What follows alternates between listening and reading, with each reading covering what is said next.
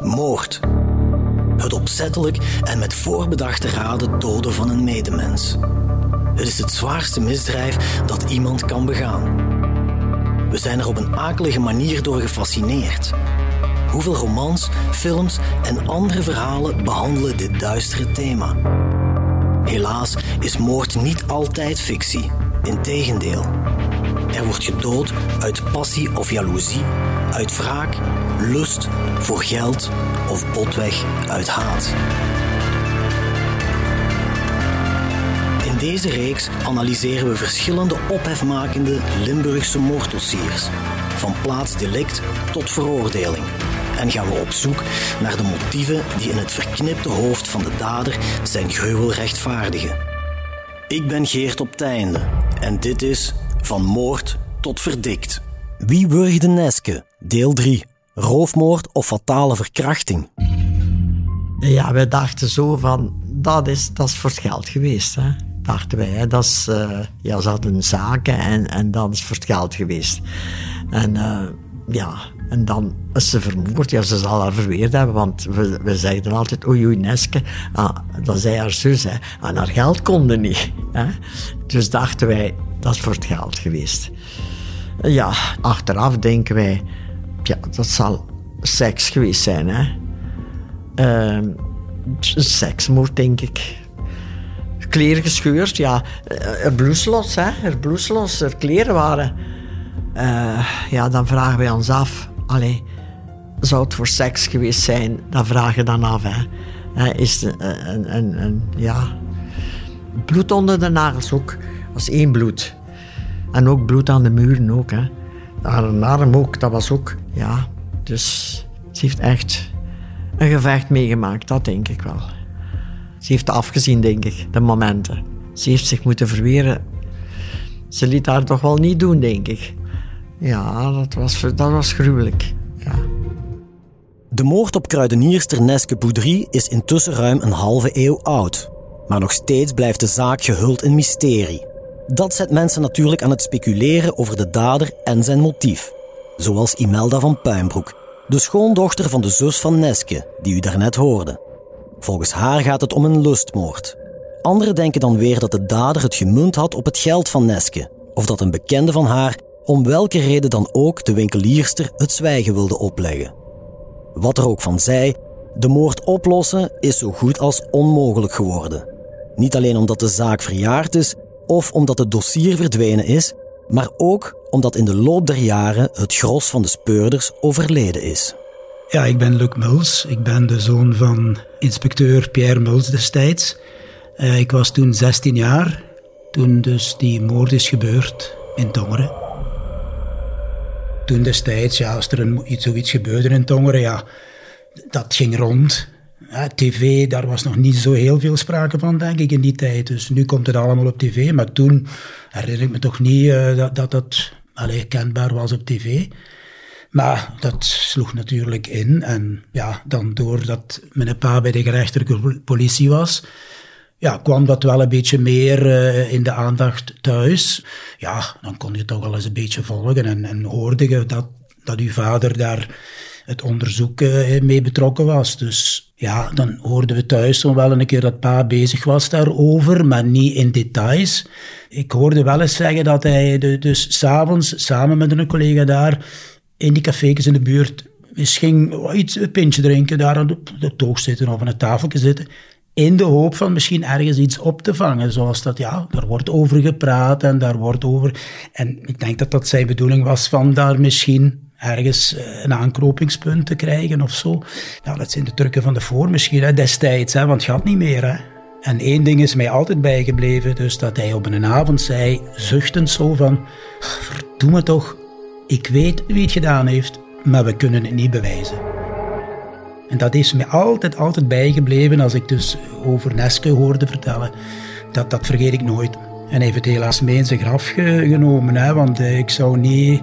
Collega's van destijds, ja, die zijn er ook niet meer. En uh, ja... Mijn vader was uh, iemand die, die inging op zijn werk. Hij Daar ben ik vast van overtuigd dat hij alles deed wat moest voor zijn werk. En hij ging daarin op. Hè. Dat, was, dat was zijn werk en zijn passie.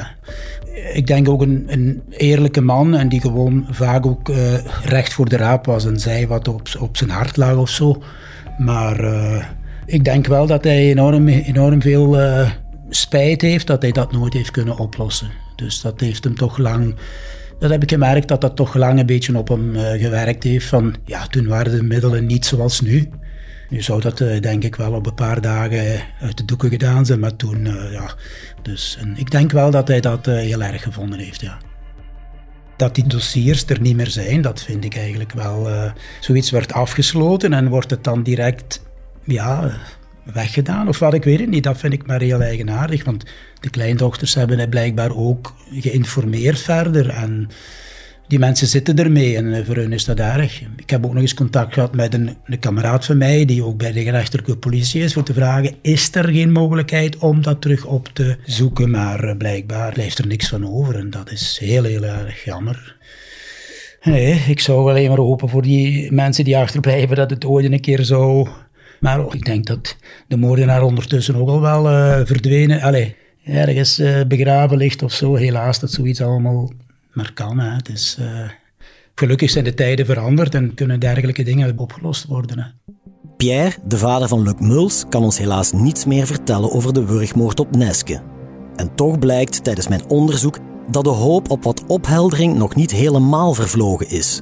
Want via een oud rijkswachter kom ik bij het toenmalige diensthoofd van de BOB van Tongeren terecht, die wel nog in leven is. De man verblijft in een woonzorgcentrum en er wordt een afspraak gemaakt voor een interview. Maar helaas, tijdens onze ontmoeting zegt de man plots dat hij gebonden is aan het geheim van het onderzoek en dat hij niet meer wil praten. Ook de allerlaatste nog levende speurder in de moordzaak van Neske Boudry zwijgt als het graf. En dus kunnen we niet anders dan het onderzoek reconstrueren op basis van de krantenverslaggeving van toen en de getuigenis van onder andere kleindochter Nicole in haar huisje in Zuid-Frankrijk. Gaat het nog? Het gaat nog. Zeker? Ja. Kun je niks meer drinken als we te pakken, hè? Daar is de ijskasten. Waar waren we gebleven? In de vorige aflevering zijn we geëindigd op de crime scene in de slaapkamer van Neske. Het is te zeggen, de tekening van de plaatsdelict die een landmeter maakte na de ontdekking van de moord en die Nicole toevallig terugvond in een oud archiefmapje. Die schets kan u trouwens zelf bekijken op hbvl.be/neske. Dat het vermoedelijke moordwapen, een zwarte BH, op de tekening ontbreekt, dat hoorde u al in de vorige aflevering. Maar er zijn nog heel wat andere elementen die de wenkbrauwen doen fronsen of die net meer inzicht geven in wie de dader zou kunnen zijn. Zoals een schoteltje met enkele sigarettenpeuken erin. Een ondertas die mooi op het bed is geplaatst, aan het voeteinde. Het is een vreemd zicht tussen de wanorde van voorwerpen die op de vloer liggen en die ogenschijnlijk tijdens een hevig gevecht van het nachttafeltje zijn gestoten. En dus moet de dader die ondertas na de moord op de matras hebben gezet, zegt Nicole. Maar is vooral de positie van het schoteltje, helemaal aan het voeteinde, dat volgens Nicole een belangrijk detail verraadt over de dader. Dus is een schoteltje gebruikt om sigarettenpeuken achter te laten. Dat, als we kijken op het plan van de landmeter achteraf, stond dat schoteltje op het bed. Dus wij denken dat, dat de dader uh, zijn sigaretten uitgedaan heeft in, uh, in dat potje, in dat schoteltje, sorry, in dat schoteltje dat op het bed staat. En dat konden geen eh, sigaretten van Neske geweest zijn? Nee, want zij rookte niet. En als je kijkt hoe dat, dat kommetje dan staat op dat plan van die landmeter, dan kun je ook nog verder gaan in je constructies bouwen en zeggen, ja, dan zal hij linkshandig moeten geweest zijn. Gezien de plaats waar dat, dat ondertasje staat. Ah, zo dat hij op het, op het bed, bed zou zijn gaan zitten. Mhm. Ja, dus dan denk ik, ah ja, dan zal die wel linkshandig zijn geweest dus een sigaret uit te doen. Ja, klopt. En dat klopt. Hè? Dus je gaat eigenlijk al wat constructies bouwen. En ook daarin denk ik dat dat gewoon een manier is. Je wilt dat weten. Je wilt dat weten. En vooral voor ons mama wilden wij dat zeer graag weten.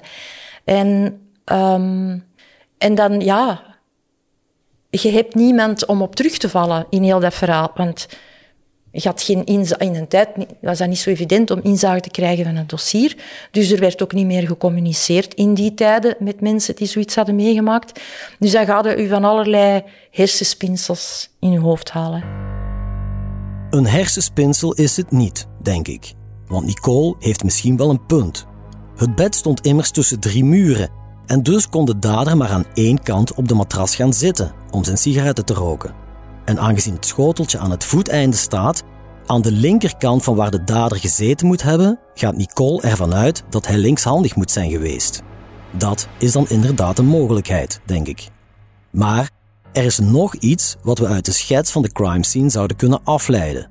Initieel ging men er namelijk vanuit dat Neske beneden in haar winkel werd overvallen en dat de dader haar naar boven had gedwongen.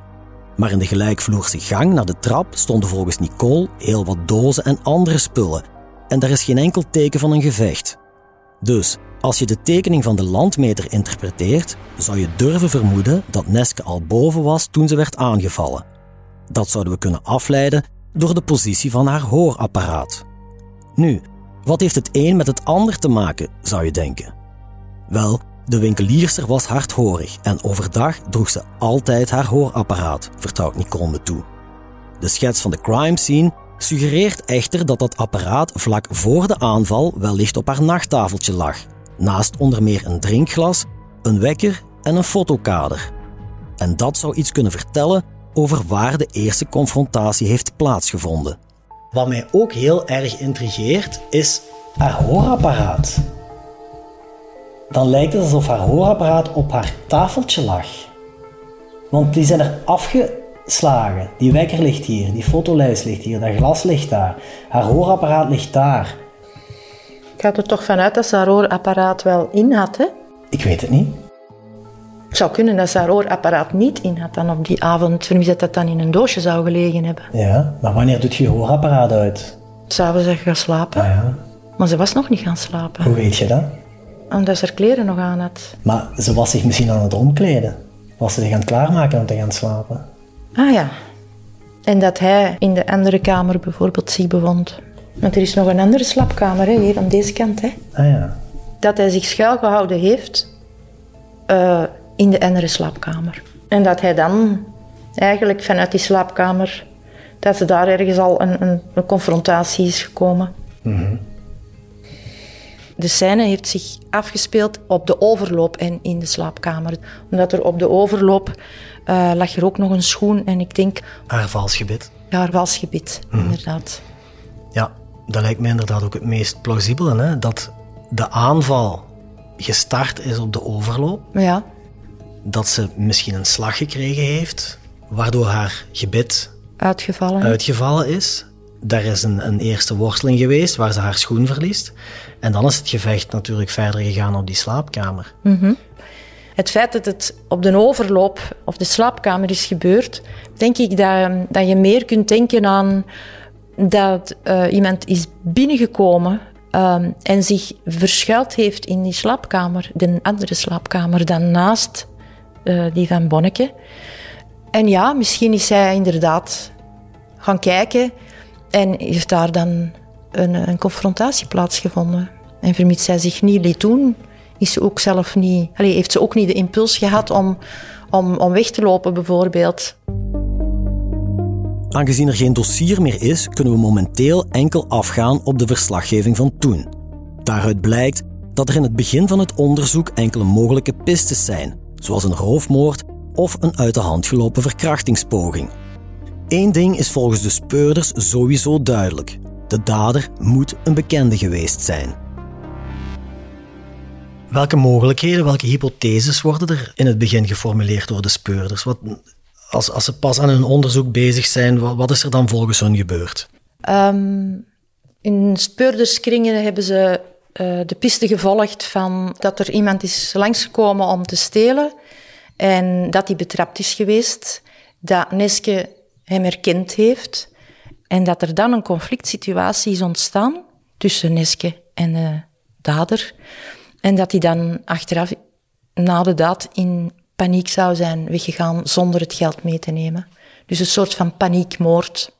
Is dat iets wat plausibel zou kunnen zijn? Als er een, een confrontatie tussen twee mensen komt, dat kan er natuurlijk altijd zijn dat die, dat die, een bepaald, dat die dader dan een bepaalde grens overgaat. Dat is moeilijk in te schatten, hè, want je, kunt bijvoorbeeld een dader hebben die misschien een, een, een psychose net heeft doorgemaakt of um, juist heel veel alcohol heeft gebruikt of drugs vermoed ik nu. Dat was niet zo populair in, in die tijd, denk ik, maar dat er toch alle andere aspecten aanwezig zijn geweest waarbij dat hij dan uh, die enorme agressie moet gebruikt hebben tegenover haar. Het feit dan dat na de moord er door de dader, hoogstwaarschijnlijk de dader, er nog op de slaapkamer sigaretten werden gerookt. Ja, dan zijn we wel even aan het nadenken, uh, wat ga ik eens doen? Hè? Zoiets. Dus dan en neemt de tijd. Dan kan je moeilijk van paniek spreken. Nee, dat is geen paniekmoord dan. Wat dan, dan wel heel verwonderlijk is, dat er geen geld weg was. Effecten, spaarboekje, geld in de keuken op de stoel, geld in haar uh, schort, dat hij dat onaangeroerd heeft gelaten. Ik kan dat niet geloven. Want als je voor het geld komt en je doet zoveel moeite, Mhm. dan neemt je het geld ook mee. Tuurlijk. Allee. Zou En als je, denken. als je de tijd neemt om nog sigaretten te, Te roken, roken, ja. om het bed te verplaatsen, Ja, dan is er geen sprake van paniek. ik geloof dat ook niet. Nee, ik geloof dat ook echt niet. Omdat, omdat ik het heel eigenaardig vind dat eh, iemand na een wurgmoord nog de poot van dat bed op haar keel heeft gezet. Het feit dat er ook geen geld is meegenomen, het feit dat er ook niet iets eh, overhoop is gehaald in de woonruimtes van Eske, in, niet in de winkel, niet daar in de woonruimte waar haar tv-toestel stond. Dus alles is gewoon gebleven zoals het was. Een roofmoord is het sowieso niet geweest. Ik denk dat we dat kunnen aannemen, want er is geen geld weg. Ehm, maar misschien had de dader wel de intentie om haar seksueel aan te randen. Was er sprake van seksueel contact? Nee. nee. Nee, absoluut niet. Dus ik denk dat we, dan zou het eerder een, de richting van een lustmoord geweest zijn. Maar volgens mij was het geen lustmoord. Ze was nog volledig gekleed. Dus haar schort, haar werkschort zal ik het noemen, over haar kledij. En in die zakken zat nog geld, dus zij is niet ontkleed geweest. Ehm, er was ook geen enkel spoor dat, eh, van, andere, van andere fysieke letsels. Hè? Dus het was zeker geen seksuele getinte moord. Ik zou eerder denken dat ehm, die, die signatuur achterlaten van, van, de, van die poot van bed op haar keel te zetten. Dat er eigenlijk meer zoiets had van een soort van wraak of zo. Ik zie dat meer als wraak of, ja, of interpreteer ik maar een, verminking. Ehm, zo van, ja, ik ga u... Dan zijn er geen mens niet meer. Hè? Ehm, dan kom je misschien ook wel niet meer in de hemel als jij dan er zo uitziet of die er zo bij ligt. Gezien de christelijke achtergrond van Bonneke kunnen we dat er ook nog bij interpreteren. Maar dat beeld moet ontzettend gruwelijk geweest zijn. Hè? En dus de dader heeft het bed opgetild en op de hals van... Dan Bonneke gezet. De dader heeft echt een signatuur achtergelaten. We kunnen interpreteren dat dat was... Oké, eh, ik wurg haar, want ze moet zwijgen. En dat hij haar eh, letterlijk het zwijgen heeft opge- eh, opgelegd. Maar dat hij dan achteraf ehm, de bedspoot daar nog op moet zetten... Dat is, allee, daar heeft hem zijn tijd wel voor genomen, hè? op de koop toe. Dus die signatuur achterlaten vind ik, eh, vind ik toch wel heel apart. Ehm, volgens de speurders moet de dader een bekende van Neske zijn. Waaruit besluiten ze dat? Ik weet het niet precies, maar ik weet wel dat eh, vaak moorden juist gebeuren eh, door bekenden. Dus mensen in uw omgeving. Ik denk dat ze daarop verder zijn gegaan. Ook verschillende familieleden zijn verhoord. Jouw ouders ook? Iedereen is verhoord geweest. Nu, voor, naar mijn ouders toe was, eh, heeft dat niet lang hoeven te duren, want zij woonden in Antwerpen eh, met een gezin met vier kinderen. En ehm, ja, wij waren sowieso thuis of op school. Dus mama en papa hebben daar... Dat verhoor is eh, vrij vlot gegaan. Ehm, voor eh, ons mama en haar zus Floor en haar man, die woonden in Namur, was er ook geen probleem. Alleen, ja, Nong Jackie, die woonde, in, eh, die woonde daar in Tongeren.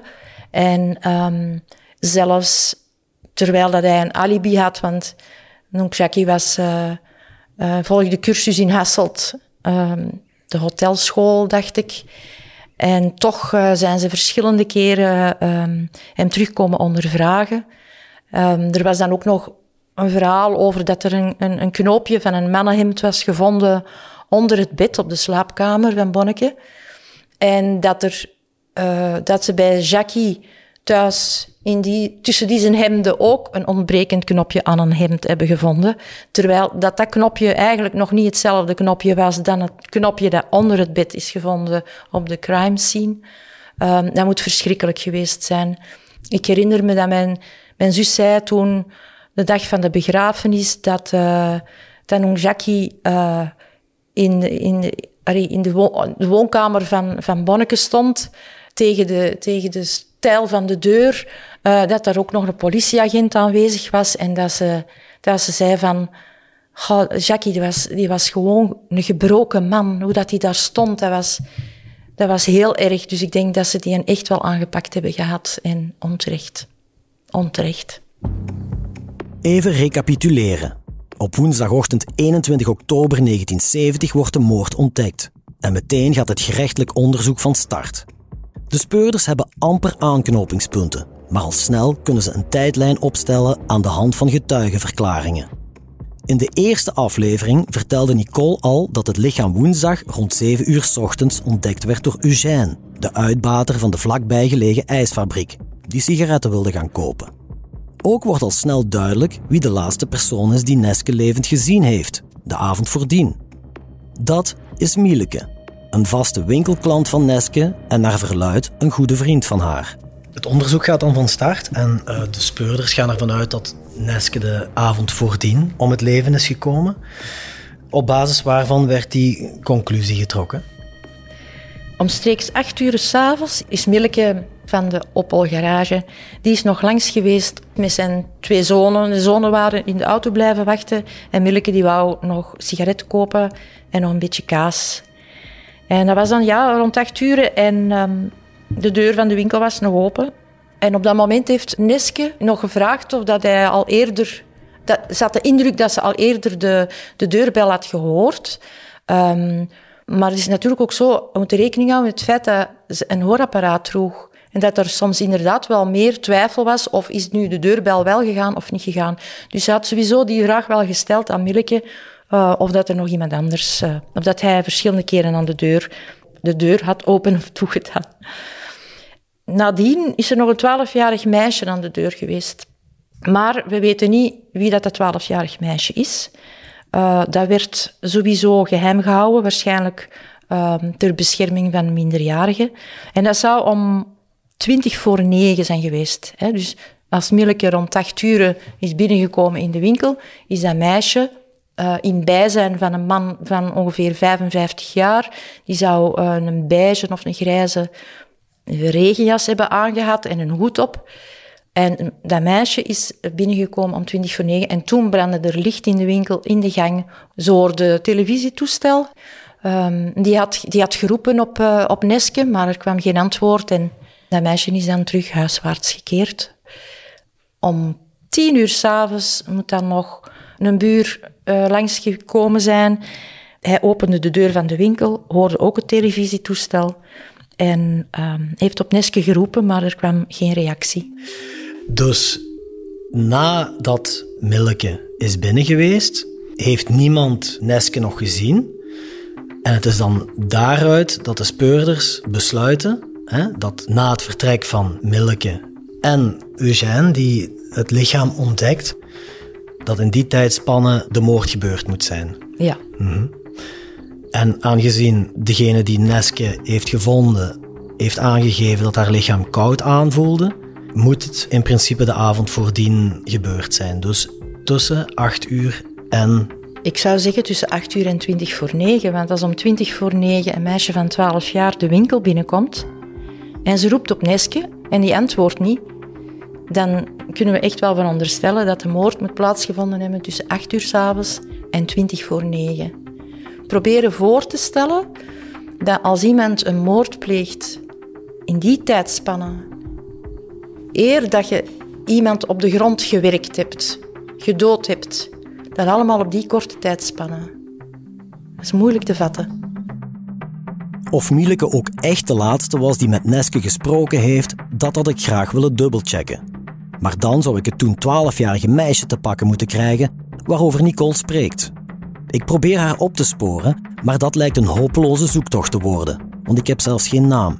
Maar wanneer ik er met Cyril Lambrix over spreek, de zittingsdeurwaarder van het Assisehof die haast elke tongenaar lijkt te kennen, zegt hij out of the blue dat hij weet wie de vrouw in kwestie is. Meer nog, haar echtgenoot blijkt een goede kennis van hem te zijn.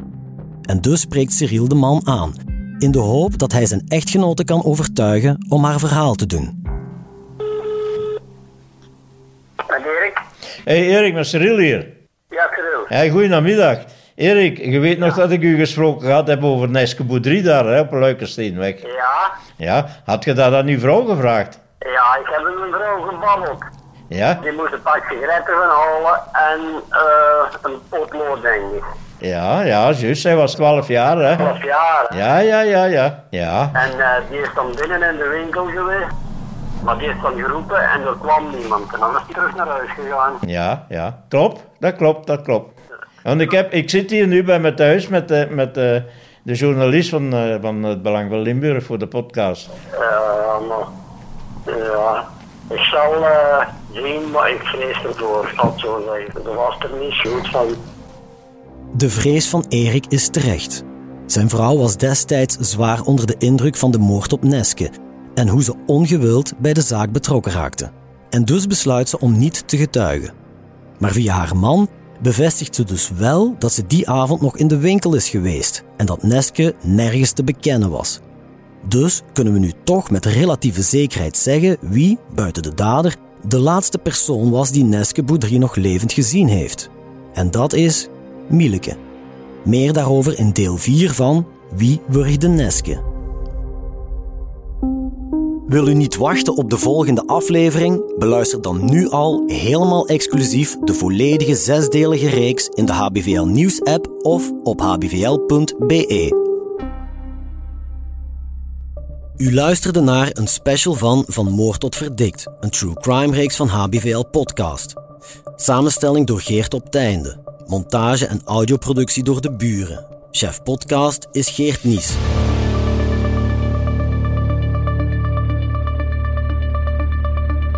Reageren, dat kan via podcast.hbvl.be. Benieuwd naar wat er in de wereld gebeurt en wat dit juist betekent voor onze provincie? Ontdek onze voordelige leesformules op hbvl.be/voordelig.